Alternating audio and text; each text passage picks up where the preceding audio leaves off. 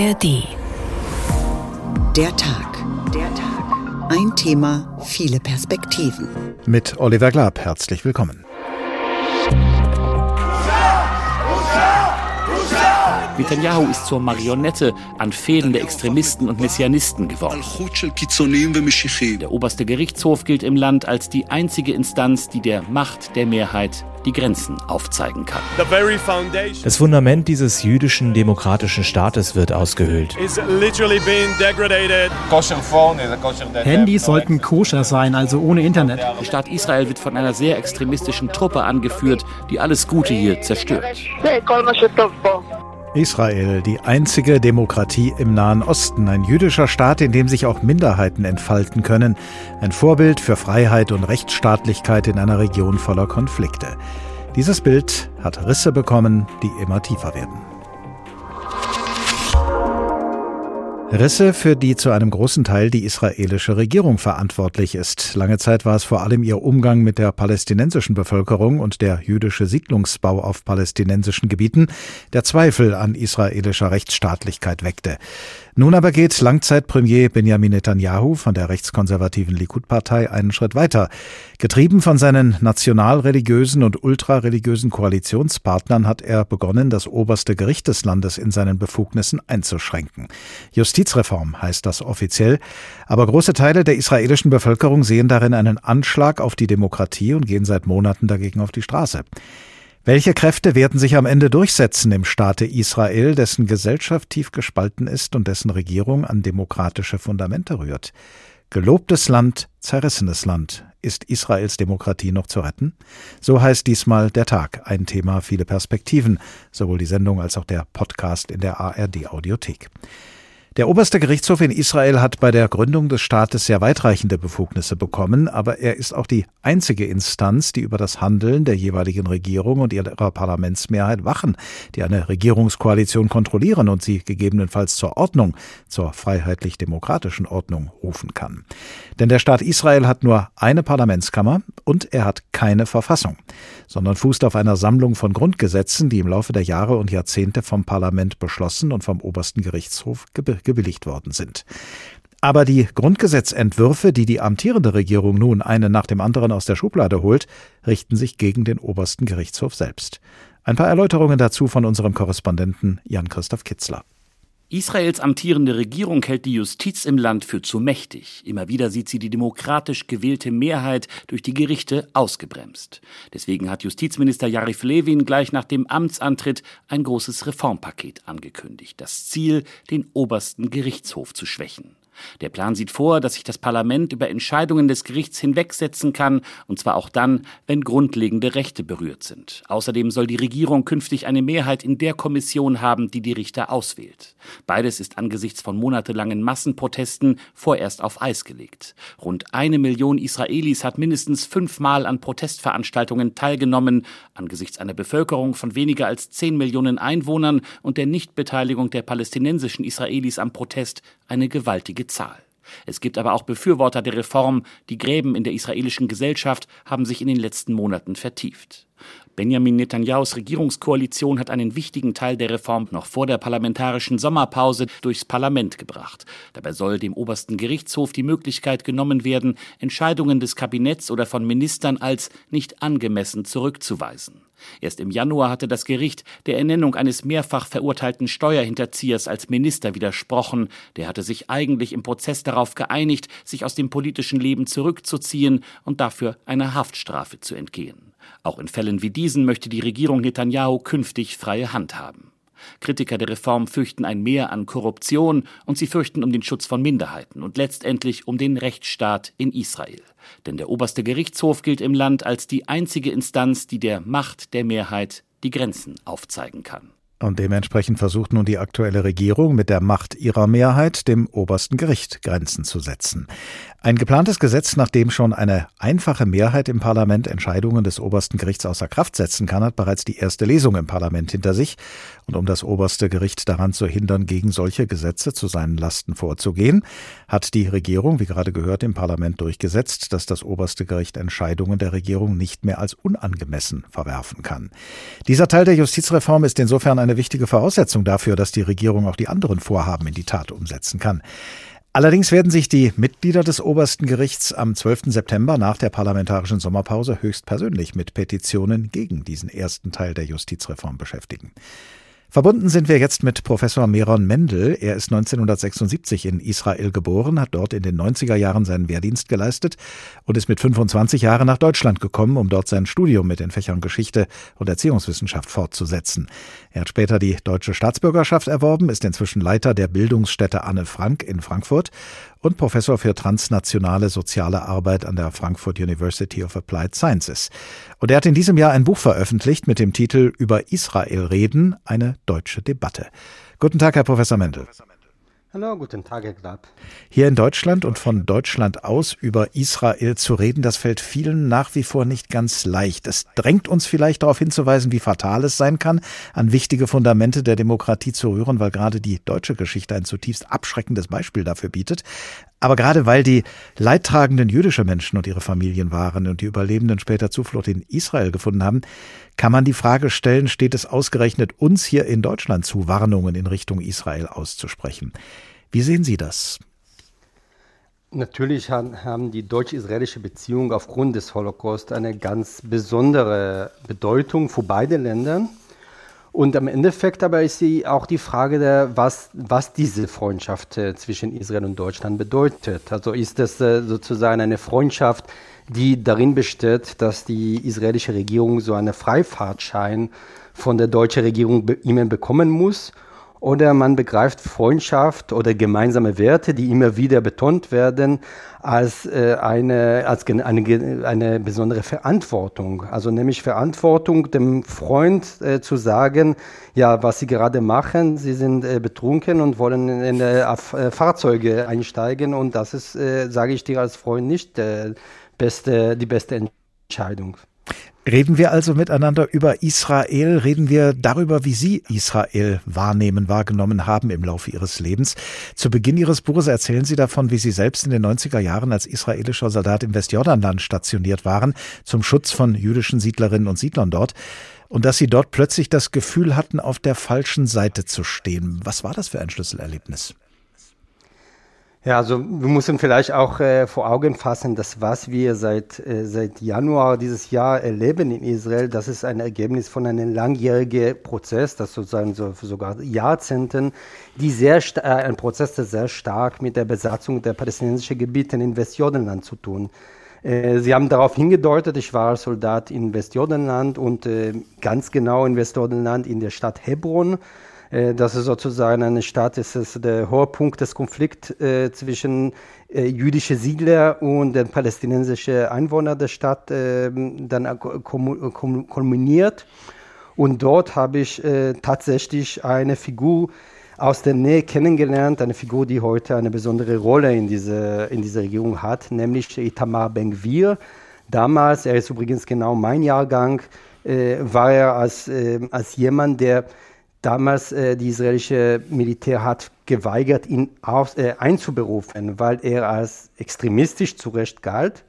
Und mit ihm wollte die Militär nichts zu tun. Später wollten eigentlich auch die, die äh, als er in die Politik gegangen ist, wollte niemand mit ihm zu tun haben. Und heutzutage ist er sozusagen in den Mainstream gekommen. Also heute ist es eine Schlüsselfigur und äh, meine Erfahrung mit Itamar Ben-Gvir äh, bestätigt eigentlich, was man auch von ihm hört, heute hört. Das ist ein Rassist, ein Rechtsextremist, jemand, der seine, seine Glaube an die Überlegenheit, Überlegenheit des jüdischen Volkes über andere Völker immer wieder betont. Äh, und dementsprechend äh, ist die, die Politik, die er vorantreibt, geht in diese Richtung. Was hat denn dazu geführt, so wie Sie das wahrgenommen haben, dass dieser Mann, den Sie damals kennengelernt hatte, der damals noch keine große Bedeutung gehabt hat in der israelischen Politik, dass dieser Mann nun äh, an, Schalt, an der Schaltstelle der Macht sitzt in der israelischen Regierung? Also der Elefant im Raum ist ganz deutlich die Besatzung der palästinensischen Gebiete. Also wenn ein, Sie haben schon vorhin gesagt, ein klein, relativ kleiner Staat mit weniger als 10 Millionen Menschen äh, mehr als 55 Jahre ein anderer äh, Gebiet, äh, andere Volk unter Besatzung hält. Und äh, diese Besatzung wird nicht nur mit, mit sanften Mitteln äh, durchgeführt. Wir reden über permanente Menschenrechtsverletzungen. Wir, wir reden über Militärregime. Wir reden über Siedlungen, die immer weiter ausgebaut werden, um, die, um das Leben der dort lebenden Palästinenser zu erschweren. Und diese Siedlerbewegung, die, die am Anfang nur ein paar hunderte Menschen waren, sind heutzutage knapp 700.000 Menschen, die äh, immer mehr nach äh, mehr Macht suchen und wollen sozusagen die letzte Hürde vor der Vollendung der Besatzung und der de facto Annexion des Westjordanland, die letzte Hürde ist das oberste Gericht, weil das oberste Gericht hat in den letzten Jahren immer wieder da, daran gehindert hat, dass äh, weitere, äh, weitere Länder von, von Palästinensern geraubt werden. Er hat, die, äh, hat bestimmte Unge ähm, ähm, ähm, andere Maßnahmen, gewalttätige Maßnahmen gegen Palästinenser immer wieder eingeschränkt. Und deswegen wollen die Siedler unter anderem, aber als vorantreibende Kraft, genau dieses oberste Gericht jetzt entmachten. Macht bekommt man ja in einem demokratischen Staat nur dadurch, dass man auch äh, genügend Rückhalt in der Bevölkerung hat. Hat sich denn in der Bevölkerung etwas verschoben in äh, dieser Zeit, die Sie gerade skizziert haben? Also die israelische Gesellschaft ist immer weiter nach rechts gerückt. Das hat auch mit dem Scheitern des Osloer Abkommen und der Camp David Verhandlungen äh, während der 90er und der Anfang der 2000er Jahren, das hat mit den äh, mit den Terroranschlägen zu tun und das hat auch mit einer gewissen äh, Tendenzen oder Entwicklungen weltweit. Wir sehen in vielen Ländern diese Rechtsruck. Äh, Deutschland äh, ist, auch, ist, nicht, auch nicht äh, davon äh, betroffen. Und trotzdem, äh, wir zeigen gerade die Proteste, die Sie am Anfang erwähnt haben, dass immer noch etwa zwei Drittel der israelischen Bevölkerung an die Demokratie festhalten wollten, wollen. Und das äh, und hier besteht die Chance, wenn die, wenn wirklich diese Mehrheit dann versteht das nicht nur, dass geht um die Bürgerrechte hier im Kernland Israel, sondern dass der Kern des Problems, der Wurzel des Problems in der Besatzung liegt, sehe ich hier auch eine gewisse Chance, dass wenn, wenn wirklich diese, diese Justizumbau gestoppt wird, auch im zweiten Schritt eine offene Diskussion über die Zukunft der Besatzung und die Zukunft der, Besetz der Westjordanland in die israelische Gesellschaft geführt wird. Halten Sie es denn äh, für eine Gefahr, was ja viele als Gefahr auch sehen, dass Israel, wenn das weitergeht mit der Justizreform, nicht mehr gleichermaßen ein jüdischer und ein demokratischer Staat sein kann? Also es reicht äh, zu schauen, wer sind die Kräfte, die diese, diese um Justizumbau vorantreiben. Das sind ultraorthodoxe, das sind äh, religiöse Siedlerkräfte, die, äh, die sagen ganz offen, dass für die, da, ähm, die, die, die, das demokratische Charakter des Staates sekundär und ganz vorne steht das jüdische Charakter des, des, des, Staates. Das ist das einzige jüdische Staat der Welt. Und sie bilden, äh, sie fantasieren mit einem Staat, die äh, klerikal von, von Orthodoxen geführt wird und äh, dann auch äh, dort sind äh, Juden äh, Bürger erste Klasse und die Nicht-Juden sind Bürger zweite Klasse. Also kurz gesagt, ja, ich sehe hier eine große große Gefahr, äh, die aus diesen Plänen dann, was den demokratischen Charakter des Staates angeht. Könnte gleichwohl der, der jetzige Konflikt, der ja doch sehr ähm, offen und sehr ähm, ja, selbstbewusst ausgetragen wird von beiden Seiten, könnte der vielleicht sich als ein reinigendes Gewitter erweisen, dass jetzt ähm, ganz viele Menschen sozusagen politisch wach werden und dass man die Sache dann jetzt einmal miteinander austrägt und äh, dann im Sinne eines demokratischen Rechtsstaats am Ende löst?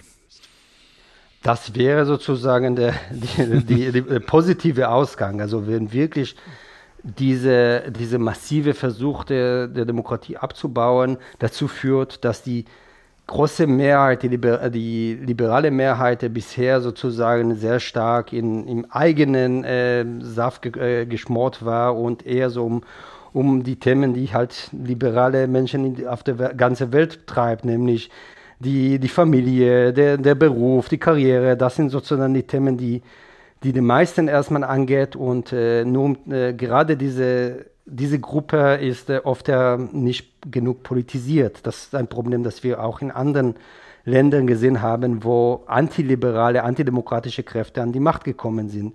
Und deswegen ist genau so ein Schlüsselmoment Wenn diese Mehrheit jetzt aufwacht, wenn diese Mehrheit sich politisiert, dann besteht die Chance, dass etwas hier umzukehren. Das ist keine leichte Aufgabe, denn wir wissen, wenn schon Rechtsextremisten, wenn religiöse Fundamentalisten an der Macht sind, wie in Israel, dagegen was zu halten, es ist extrem schwierig und wir haben leider genug negative Beispiele, Beispiele wie aus Ungarn, aus Polen und die Türkei und Israel sollte keinesfalls der, der nächste sein in diese sehr besorgniserregende Entwicklung. Professor Meron Mendel, Leiter der Bildungsstätte Anne Frank, Professor für transnationale soziale Arbeit an der University of Applied Sciences und Autor des Buches Über Israel reden, eine deutsche Debatte. Vielen Dank. Sehr gerne.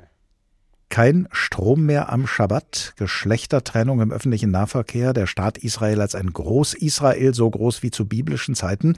All das können sich einige nationalreligiöse oder ultraorthodoxe in der israelischen Regierung durchaus vorstellen. Und sie wollen Ministerpräsident Netanyahu in genau diese Richtung treiben. Demgegenüber steht ein säkulares Israel. Hunderttausende Menschen, die seit Monaten gegen die Regierung Netanyahu demonstrieren, auch weil sie eine stärkere religiöse Ausrichtung des Staates verhindern wollen. Unser Korrespondent Christian Limpert war vor kurzem unterwegs in israelischen Parallelgesellschaften. Tomo ist ein Aussteiger. Der 40-jährige Israeli wurde in einer ultraorthodoxen jüdischen Familie geboren. Als Teenager hat er die Community verlassen, weil er schwul ist. Heute hilft er anderen Ultraorthodoxen, die aussteigen wollen. Er wehrt sich gegen Aussagen streng religiöser Politiker, die Homosexuelle öffentlich als das Böse bezeichnen. Politiker, die inzwischen in Israels Regierung sitzen. Es geht mir darum, Jugendlichen und Kindern zu sagen, dass sie in Ordnung sind, obwohl die ihnen beibringen, dass sie nicht okay sind und dass sie geheilt werden müssten. Als ich aufgewachsen bin, haben mir die Leute gesagt, ich sollte mich schämen dafür, wer ich bin. Gemeinsam mit Eliyahu, ebenfalls Aussteiger, spaziert Tomo durch Bnei Brak, eine ultraorthodoxe Stadt östlich von Tel Aviv. Religion bestimmt das Straßenbild, strenge Kleidungsvorschriften, Kontakt zwischen Männern und Frauen weitgehend verboten. Auf einem Schild steht, ein glückliches Leben gibt's nur ohne Internet und Filme, gezeichnet Komitee für die Reinheit der Kommunikation. Handys sollten koscher sein, also ohne Internet. Sie haben nämlich Angst, dass du irgendwie andere Meinungen hören könntest. Immer wieder sprechen ultraorthodoxe Männer die beiden Aussteiger an. Sie fallen sofort auf. Tomos Shirt, auf dem in Regenbogenfarben Pride steht, ein Bekenntnis zur Homosexualität, stört hier niemanden. Sie haben keine Ahnung, was das heißt, sagt Tomo. Hier spricht keiner Englisch, so Eliyahu. Wir lernen kein Englisch, wir lernen nichts. Ziel ultraorthodoxer Politiker sei, dass es so bleibt. Streng religiöse Gesetze liegen bereits auf dem Tisch. Mathe und Englisch könnten dann aus dem Lehrplan religiöser Schulen verbannt werden, die Trennung von Mann und Frau in der Öffentlichkeit noch strenger werden. Keine gute Entwicklung, sagt Eliyahu. Ich glaube, das wird gefährlich. Je mehr Macht, je mehr Gewalt sie haben, desto mehr tyrannisieren sie auch die anderen. Nach dem Motto, wir machen das jetzt alles, wie wir wollen. Ortswechsel. Die jüdische Siedlung Kedumim im palästinensischen Westjordanland. Hier lebt Siedlerfamilie Segal. Vater, Mutter, zehn Kinder, nicht außergewöhnlich bei Siedlern. Die meisten hier sind nationalistisch religiös. Auch sie, derzeit so stark in Israels Regierung vertreten wie nie zuvor. Wenn jemand säkular lebe, sei das in Ordnung, erklärt Maitaf, die Mutter. Weniger offen sind sie, wenn es um das Land geht, auf dem sie wohnen. Das zeigt die Geographiestunde von Vater Eliashiv für seine Söhne. Die große Karte Israel, die er hält, zeigt ein biblisches Groß-Israel. Palästinensische Gebiete gibt es hier nicht, Dabei wohnen sie mittendrin. Hier ist Kedumim. Aus Sicht der Vereinten Nationen ist das Gebiet ja von Israel besetzt, seit 1967.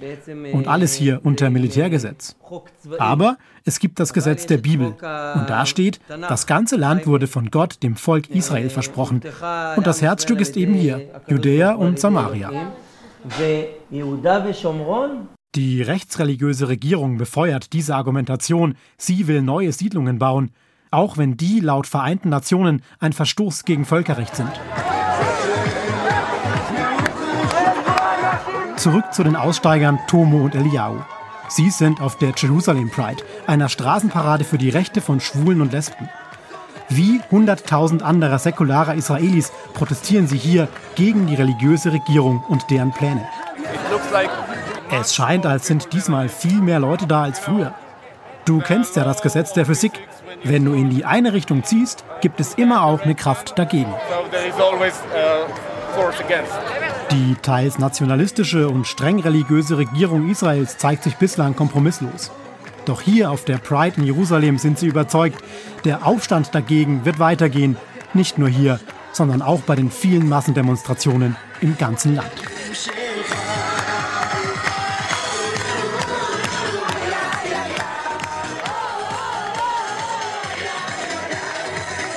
Soweit die Eindrücke unseres Fernsehkorrespondenten Christian Limpert. Israel auf dem Weg in den Gottesstaat, so heißt der Film, den er für den ARD Weltspiegel gedreht hat, zu finden in der ARD Mediathek. Gelobtes Land, zerrissenes Land. Ist Israels Demokratie noch zu retten? So heißt diesmal der Tag. Ein Thema, viele Perspektiven. Bisher haben wir die Perspektive unserer Korrespondenten in Israel kennengelernt und die Perspektive von Professor Meron Mendel, eines gebürtigen Israelis in Deutschland. Jetzt werden wir die Eindrücke eines jungen Mannes hören, der vor elf Monaten vorübergehend aus Deutschland nach Israel gegangen ist, und zwar als Freiwilliger für die Aktion Sühnezeichen Friedensdienste. Die Aktion Sündezeichen organisiert seit 1961 Freiwilligendienste in Israel. Ihr Motiv war und ist, auf diese ganz praktische Weise Verantwortung zu übernehmen für Völkerverständigung und Versöhnung nach den Verbrechen des Nationalsozialismus. Jedes Jahr schickt die Aktion circa 25 Freiwillige nach Israel und einer von ihnen ist noch einen Monat lang Marius Fadasdonk, 20 Jahre alt. Er arbeitet an zwei Orten in Jerusalem als Freiwilliger, zum einen wissenschaftlich in einem Archiv für jüdische Geschichte in Islam islamischen Gegenden, wo er sich vor allem mit der Situation des nordafrikanischen Judentums im Zweiten Weltkrieg beschäftigt, und zum anderen in einem Altersheim, wo er Zeit mit den Bewohnerinnen und Bewohnern verbringt. Guten Tag, Herr Verdastonk. Guten Tag. Bevor Sie nach Israel gegangen sind, welche Vorstellungen hatten Sie vor allem von diesem Land? Worauf haben Sie sich innerlich eingestellt?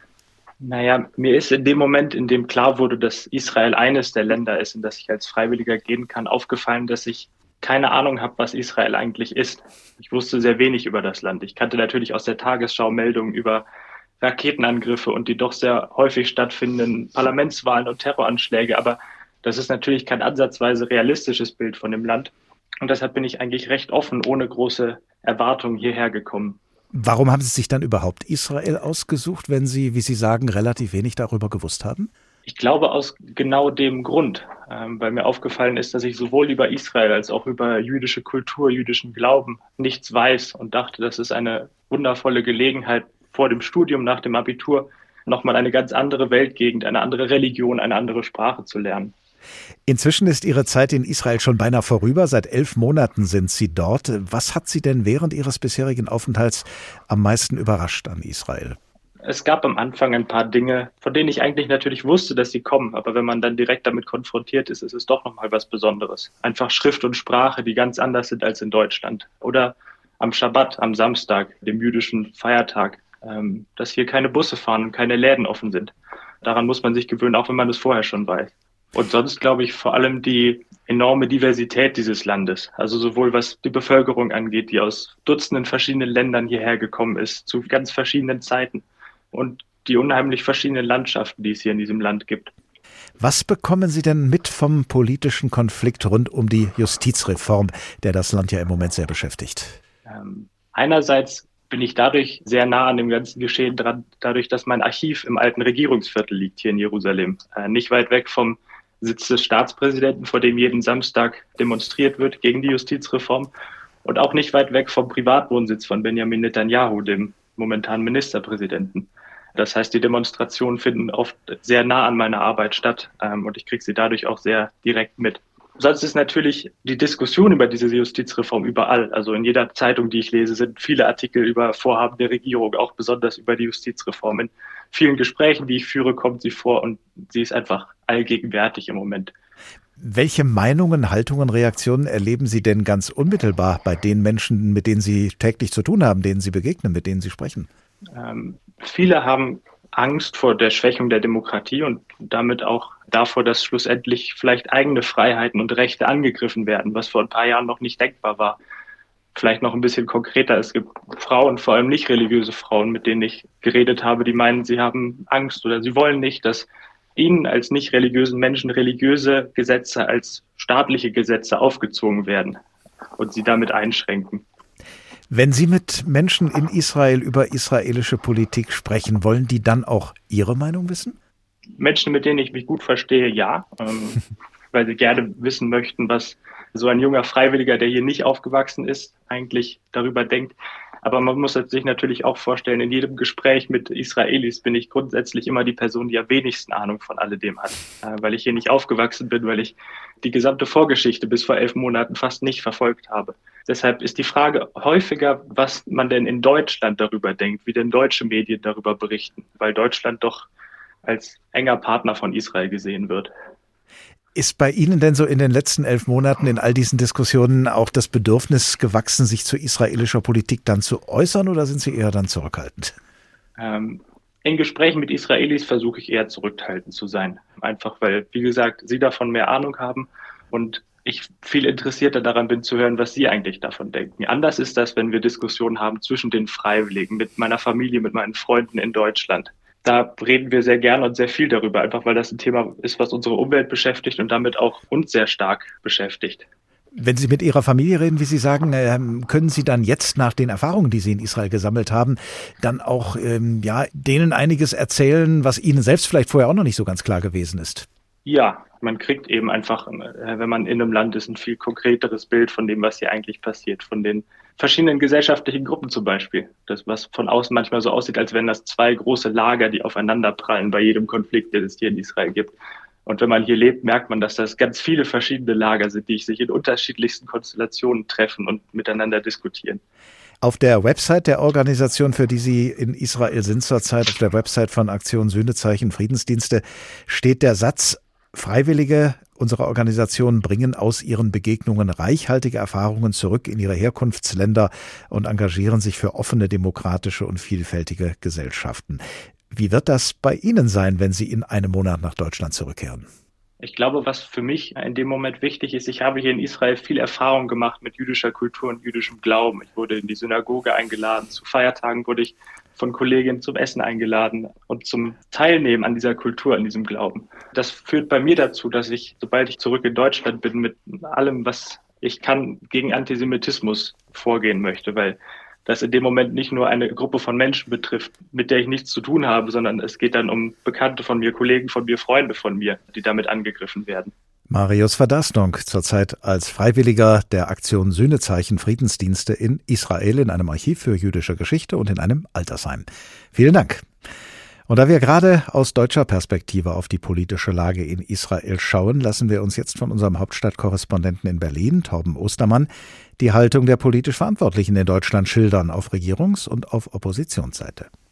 Bisher hatte die Bundesregierung von einer innerisraelischen Angelegenheit gesprochen. Ich kann aber jetzt sagen, dass die Bundesregierung die Entscheidung des israelischen Parlaments mit einer gewissen Sorge zur Kenntnis nimmt. Regierungssprecher Steffen Hebestreit führt aus, dass die Bundesregierung den Wunsch des israelischen Präsidenten Herzog unterstützt, einen Kompromiss herbeizuführen. Dafür brauche es allerdings Zeit und den Willen aller politischen Kräfte, einen breiten gesellschaftlichen Konsens herzustellen.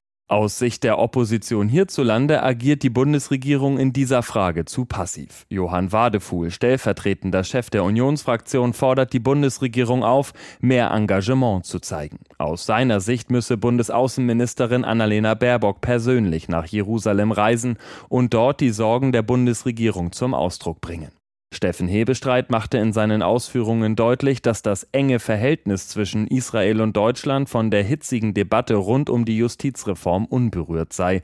Dabei benutzte er den Begriff Staatsräson, den zuletzt Angela Merkel verwendet hat, um die historische Verbundenheit mit Israel zu beschreiben. Die Staatsräson gilt noch, da gibt es auch kein Vertun und ansonsten habe ich gesagt, was ich zu diesem Thema sagen kann und sagen will. Kritiker stufen die Justizreform als Gefahr für die israelische Demokratie ein. Sie befürchten, dass damit Korruption und auch die willkürliche Besetzung wichtiger Posten oder auch Entlassungen begünstigt werden.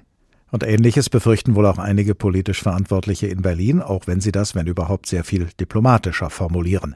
Bundeskanzler Olaf Scholz zum Beispiel sagt, als demokratische Wertepartner und enge Freunde Israels verfolgen wir diese Debatte sehr aufmerksam und, das will ich nicht verhehlen, mit großer Sorge. Zitat Ende. Aber Regierungssprecher Steffen Hebestreit hat eben auch auf das hingewiesen, was Angela Merkel in einer Rede im israelischen Parlament, der Knesset, als Teil der deutschen Staatsräson, also als wichtigen Grundsatz deutscher Politik bezeichnet hat. Und das hieße, Zitat, die Sicherheit Israels ist für mich als deutsche Bundeskanzlerin niemals verhandelbar. Zitat Ende. Aber was genau ist in diesem Fall im Konflikt um die geplante und bereits begonnene Justizreform die Sicherheit Israels? Shimon Stein war von 2001 bis 2007 israelischer Botschafter in Deutschland und er ist nach seinem Ausscheiden aus dem diplomatischen Dienst an das Institut für nationale Sicherheitsstudien der Universität Tel Aviv gewechselt. Mit ihm habe ich vor der Sendung gesprochen. Sicherheit heißt ja nicht nur Sicherheit vor Bedrohungen von außen, sondern es geht da ja auch um die innere Sicherheit, um den Bestand der israelischen Demokratie. Wie steht es in Ihren Augen um die Demokratie Ihres Staates? Wie sehr ist sie bedroht und von wem? von wem ist sie bedroht? Äh, die innere Sicherheit Israel ist äh, momentan für meine Begriffe bedroht durch äh, einen Versuch, diese unmöglichen Rechtsextremen, die extremste Koalition, die wir in der Geschichte des Staates hatten, den Staat umzubauen. Man nennt das ein Stadtstreich, wenn Sie so wollen, ein Coup. Aber auf jeden Fall ist das nicht, was in Deutschland eigentlich sehr oft benutzt wird, eine Justizreform. Die Justizreform ist ein Teil eines großen Vorhabens, den Charakter des Staates äh, zu verändern. Und insofern für Menschen wie ich bedroht es eigentlich äh, die innere Sicherheit Israel, den Staat äh, mit dem Charakter, den wir anstreben. Die Antwort ist momentan ja. Diejenigen, die das anstreben, so wie Sie es gerade geschildert haben, nehmen aber für sich in Anspruch, äh, dass sie die Demokratie verteidigen wollen gegen zu viel Macht des obersten Gerichts.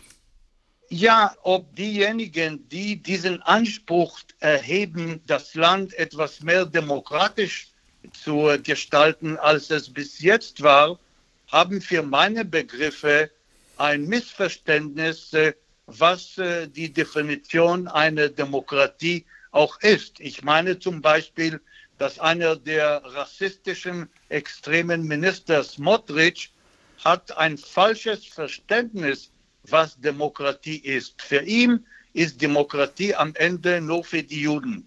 Die Idee eine Gleichberechtigung, eine Gleichheit entspricht ja nicht seiner Weltanschauung.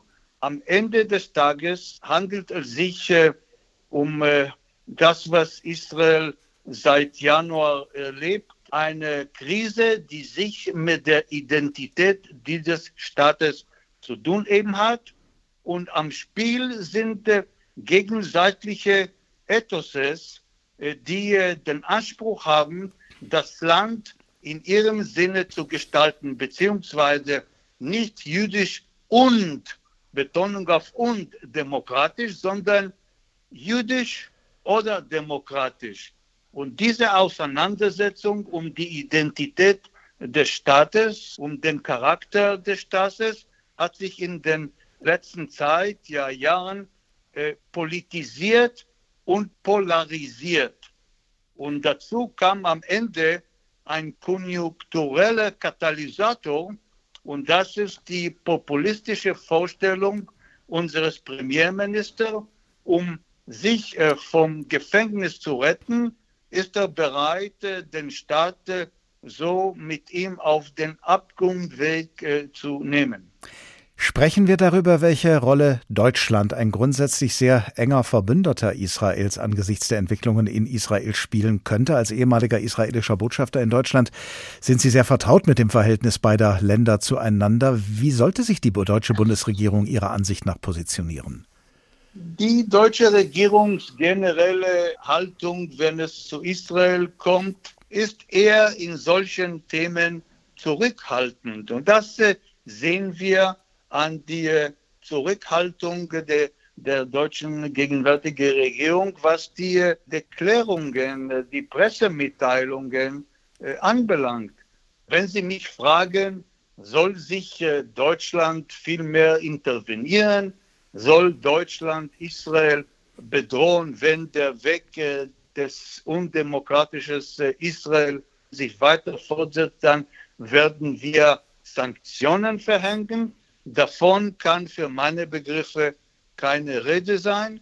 Wobei, wissen Sie, innere Angelegenheiten ist äh, ein sowas von einem Thema, was auch äh, schwierig ist. Und die Frage, hilft es, wenn Deutschland etwas aktiver wird äh, in Sachen äh, israelische Demokratie oder ist das eher zurückhaltend, was äh, das Angebot der Stunde ist? Ich erwarte nur, dass Deutschland insbesondere unter dieser Koalition, die äh, laut Außenminister Baerbock eine wertorientierte Außenpolitik ist, äh, wird äh, ihre Bedauern und Besorgnis zum Ausdruck bringen und dann auch am Ende einen Satz hinzufügen, dass wenn sich dieser Prozess weiter fortsetzt, dann wird es ja nicht spurlos an die bilaterale Beziehungen vorbeigehen. Sollte die Außenministerin denn ihrer Ansicht nach, was ja die größte Oppositionspartei in Deutschland, die CDU, fordert,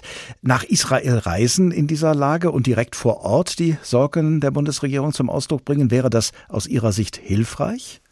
Ich äh, glaube nicht, dass das eigentlich der Weg sein wird. Wenn äh, eine Routinebesuch der Außenministerin sich ergibt, dann kann das Thema selbstverständlich in Gesprächen mit äh, Ihren Amtskollegen und äh, mit dem Premierminister diskutiert werden.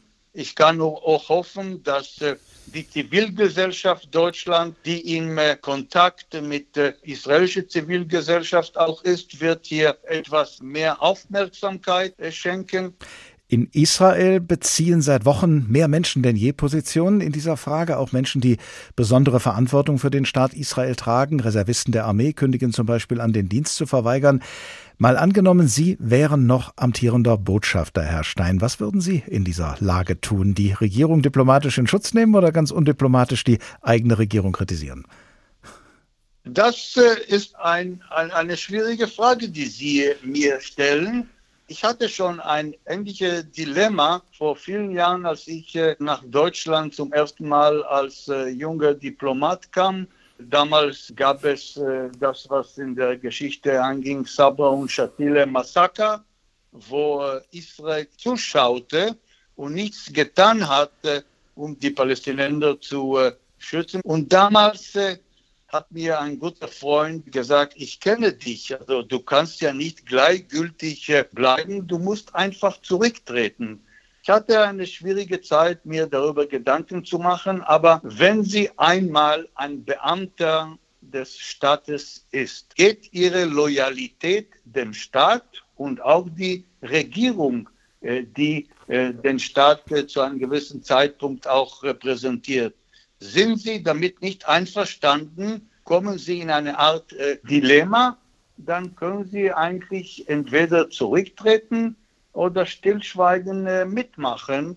Ich bin froh, dass ich auf Ihre Frage nicht beantworten kann, denn das ist für mich eine theoretische. Ich habe mich frühzeitig aus äh, dem Dienst äh, dann äh, ausgeschieden, weil ich mit der Politik der Regierung nicht äh, einverstanden war und das Dissonanz wuchs bei mir. Und äh, mit 59 anstatt mit 67 bin ich ausgetreten. Und heute bin ich frei, mit Ihnen so zu sprechen, wie ich spreche. Schiman Stein, ehemaliger israelischer Botschafter in Deutschland. Ich habe kein anderes Land. So heißt ein Lied, das in diesen Tagen oft gesungen wird in Israel. Ein Lied, in dem fast jedes politische Lager etwas Passendes findet, denn es enthält nationalistisch gedeutete Sätze wie Nur ein Wort auf Hebräisch dringt durch meine Adern zu meiner Seele. Aber auch Sätze wie diesen Ich werde nicht schweigen, weil mein Land sein Gesicht verändert hat. Was für viele Israelis ein Appell ist, den Staat vor einem Rechtsruck zu bewahren. Dennoch, so hat es die Süddeutsche Zeitung beschrieben, seien sich fast alle im demokratischen Spektrum einig, dass sie angewiesen sind auf den demokratischen Staat Israel. Denn der Refrain des Liedes lautet schließlich Ich habe kein anderes Land.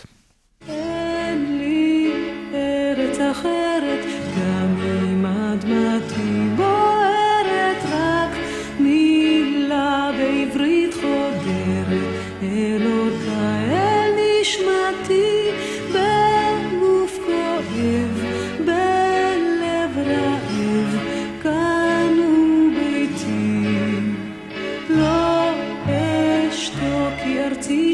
canta et panem.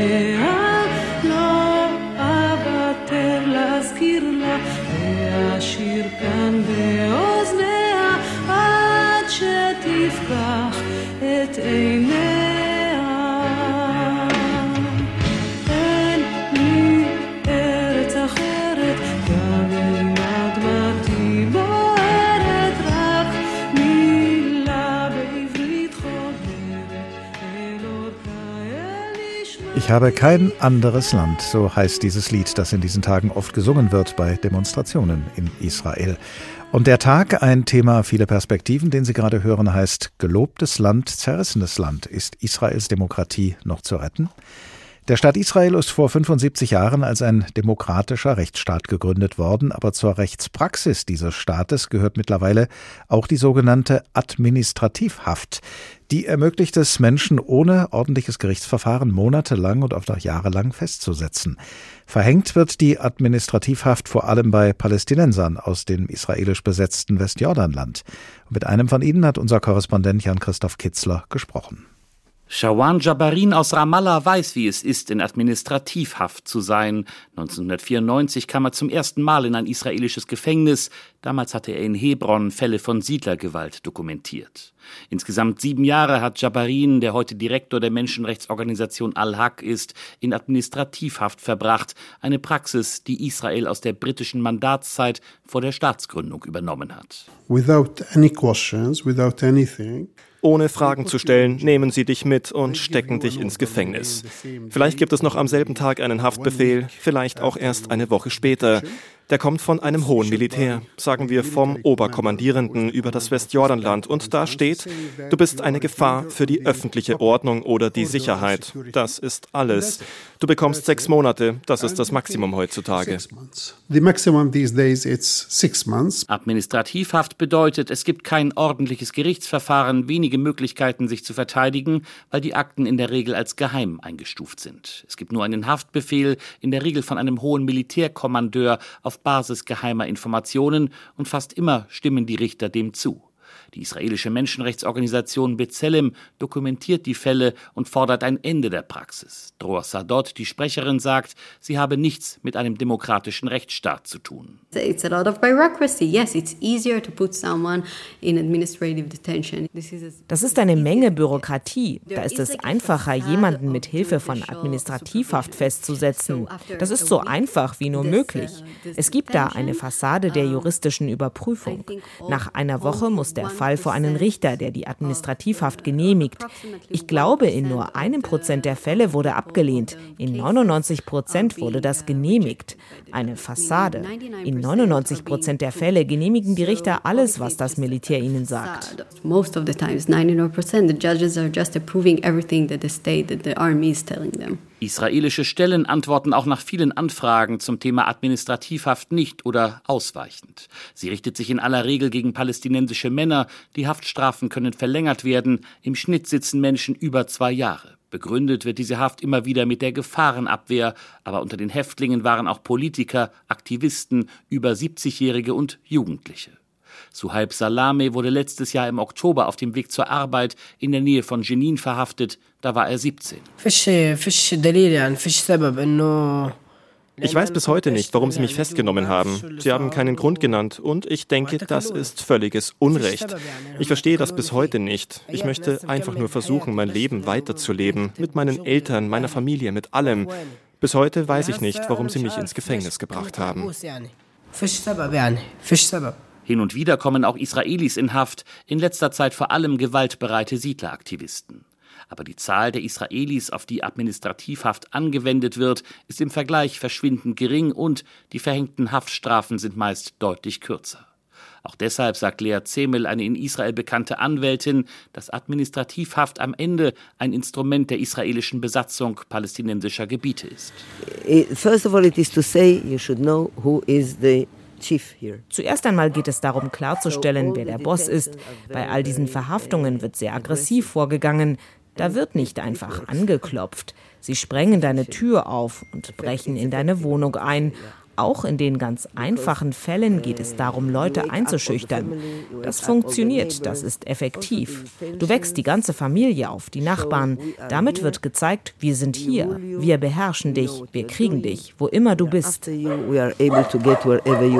Mehr als 1000 Menschen sitzen zurzeit in Administrativhaft in israelischen Gefängnissen so viele wie seit Jahren nicht. Und die meisten von ihnen sind, wie gesagt, Palästinenser aus dem Westjordanland. Dort war gerade auch unser Israel-Korrespondent Björn Dake unterwegs, mit dem wir jetzt verbunden sind. Hallo. Schönen guten Abend. Das oberste Gericht, dessen Befugnisse die Regierung jetzt Zug um Zug einschränken will, sei die einzige israelische Institution, die Palästinensern im Kampf für ihre Rechte offen steht, habe ich bei der Vorbereitung auf diese Sendung gelesen. Wie begleiten denn die Palästinenser im Westjordanland den Streit über die geplante und bereits begonnene Justizreform? Na, Sie verfolgen das mit Interesse, wie viel über Demokratie in Israel gerade diskutiert wird, aber fragen sich auch, was für eine Demokratie. Ähm, sie empfinden das nicht so, als ob sie Teil dieser Demokratie sind, fragen sich, über was redet ihr da, wenn es für diese Fälle von Siedlergewalt, die von der wir gerade auch gehört haben, wo auch Soldaten der israelischen Armee mit dabei sind, die das teilweise begleiten, wie uns Menschen vor Ort schildern. Es gibt eine große Skepsis gegenüber auch der Armee, insbesondere Skepsis auch gegenüber des obersten Gerichtshofes, weil er doch auch zurückhaltend war in den vergangenen Jahren, wenn es darum ging, völkerrechtswidrige äh, Siedlungen zu verurteilen.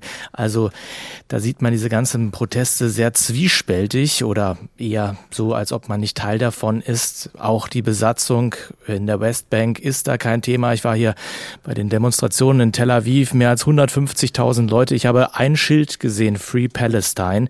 Also die Besatzung ist da kein großes Thema und deshalb sagt auch der palästinensische, arabische Teil der israelischen Bevölkerung, das sind 20 Prozent.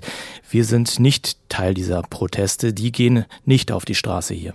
Bei diesen großen Protesten, die es ja inzwischen schon den 30. Samstagabend in Folge gegeben hat, 160.000 Menschen haben da demonstriert aus der Bevölkerungsmehrheit, wie Sie ja gerade nochmal klargestellt haben. Äh, die haben dann im wahrsten Sinne des Wortes Flagge gezeigt, indem sie nämlich die blau-weiße Nationalflagge des Staates Israel geschwenkt haben, nach dem Motto, wir stehen eigentlich für den Staat Israel und nicht die Regierung. Wie viel Rückhalt hat denn die Regierung in der israelischen Bevölkerung? Die Flagge wird von allen äh, geschwenkt. Das ist ein bisschen verwirrend. Also sowohl die Gegner als auch die Befürworter dieser Justizreform gehen mit der Flagge auf die Straße. Man kann sie so nicht sofort daran erkennen, wofür sie jetzt eigentlich stehen. Also es gibt Umfragen hier, die sagen, dass so gut 20 Prozent der Menschen diese Justizreform befürworten. Also es gibt auch Anhänger äh, dieses Justizumbaus. Da steckt dann auch der Wunsch dahinter, dass die Religion insgesamt einen größeren Einfluss auf die Politik haben soll. Aber aber dann stehen da eben 80 Prozent dagegen, äh, die diese Justizreform ablehnen. Und Umfragen sagen jetzt auch, dass die derzeit regierende Koalition, wenn es jetzt Neuwahlen geben würde, keine Mehrheit mehr hätte. Also da ist auch Netanyahu und seine Regierung kommen da mehr und mehr unter Druck. Nun wird sich ja am 12. September nach der parlamentarischen Sommerpause der oberste Gerichtshof selbst mit dem Teil der Justizreform befassen, der vor kurzem beschlossen wurde. Darf er das eigentlich, wenn es doch um seine eigene künftige Macht geht? Er macht es auf jeden Fall. Und es gibt auch niemanden anders, es gibt keine andere Autorität hier, die das machen könnte. Es ist auf jeden Fall juristisches Neuland. Das gab es noch nie, dass sich der oberste Gerichtshof mit einem Grundgesetz beschäftigt. Und der jetzt beschlossene Teil der Justizreform ist ein Zusatz zu einem Grundgesetz. Es gibt ja keine schriftliche Verfassung hier. Und es wurde noch nie so ein Grundgesetz gekippt. Das wäre tatsächlich juristisches Neuland. Das ist nicht so ganz klar, kann der oberste Gerichtshof das machen oder nicht. Er selbst hat in früheren Entscheidungen Entscheidung angedeutet, dass er sich dazu ja befähigt sieht, dass er dazu in der Lage ist, aber das Ganze ist wirklich auch juristisch äh, umstritten. Und es gibt von beiden Seiten natürlich klare Erwartungen an das oberste Gericht. Die Regierung erwartet, dass das Gericht eben die Grundgesetze respektiert, auch diejenigen, die eben jetzt von der Regierung vor kurzem durchgesetzt worden sind im Parlament. Die Protestierenden aber erhoffen sich davon, dass das Gericht der Regierung in den Arm fällt. Ähm, wie kann das denn ausgehen? Was machen die Protestierenden? Protestierenden, wenn das Gericht der Regierung Recht gibt? Und was macht die Regierung, wenn das Gericht die bisherigen Teile der Justizreform stoppt? Ja, das ist die eine Million Schekel Frage. Äh, keiner weiß darauf so genau eine Antwort. Was passiert dann? Äh, auch interessant die Frage, wie wird sich die Polizei, wie wird sich die Armee verhalten? Hört sie auf ein Urteil des obersten Gerichtshofes oder auf die Regierung? Es ist noch nicht so ganz absehbar, was dann passieren kann. Man kann das seriös nicht voraussagen. Ich denke, auch der oberste Gerichtshof wird sich, wenn er sich jetzt Mitte September mit dem Gesetz beschäftigt, wahrscheinlich noch gar nicht urteilen, wird vielleicht erst mal sagen, wir warten auf einen konkreten Fall in der Anwendung, bevor wir da ein Urteil sprechen. Vielleicht nimmt das auch ein bisschen so den Druck raus und gibt ein bisschen Zeit für weitere Verhandlungen. Aber wie das Ganze dann letztlich ausgeht, wirklich schwer zu sagen. Die Regierung, so hieß es vor kurzem bei einer Demonstration, die Regierung habe ursprünglich versprochen, die Justizreform nur auf der Basis eines breiten Konsenses durchzusetzen. Und von Benjamin Netanyahu hieß es, dass er, bevor nach der Sommerpause der nächste Teil der Justizreform, das Gesetz zur künftigen Besetzung von Richterposten, ins Parlament kommt, dass er dann versuchen wolle, eine Einigung mit der Opposition zu finden. Wie soll das denn gehen? Naja, rein technisch kann man das natürlich schon machen, indem man einen Kompromiss sucht und die Zuständigkeiten zwischen Justiz, Parlament, Regierung klar zieht, dass man zum Beispiel bei der Besetzung von Richterposten dann über die Anzahl der Richter redet, die dann vom Parlament, von der Regierung benannt werden, wie auch immer. Aber diese ausgestreckte Hand, die Netanyahu auch immer wieder in seinen Fernsehansprachen und Reden und Interviews betont, die Opposition nimmt ihm das nicht ab, dass er wirklich kompromissbereit ist. Sie sehen das als nicht glaubwürdig an, was von Netanyahu da kommt. Und deshalb halte ich es auch für nicht wahrscheinlich, dass es da jetzt äh, über die Sommerwochen, über die Monate jetzt, wo hier eine auch politische Pause ist, wirklich zu einer Einigung kommen kann. Also die Fronten sind da bisher noch sehr verhärtet. Wir fragen ja in dieser Folge von der Tag ein Thema, viele Perspektiven. Ist Israels Demokratie noch zu retten? Wie beantworten Sie diese Frage? Wenn Sie mich da persönlich fragen, würde ich sagen, ja, aber dazu müssten die moderaten Kräfte in der Regierung, die noch um Netanyahu herumstehen, sich von ihm emanzipieren in seiner Likud-Partei. Die müssten jetzt dann sagen, es reicht uns. Du hast diese Koalition mit ultranationalistischen, streng religiösen Kräften bist du eingegangen, um deine Macht zu retten, um einem, einer Korruptionsverurteilung zu entkommen. Uns reicht's. Und das ist noch nicht absehbar, dass das passieren wird.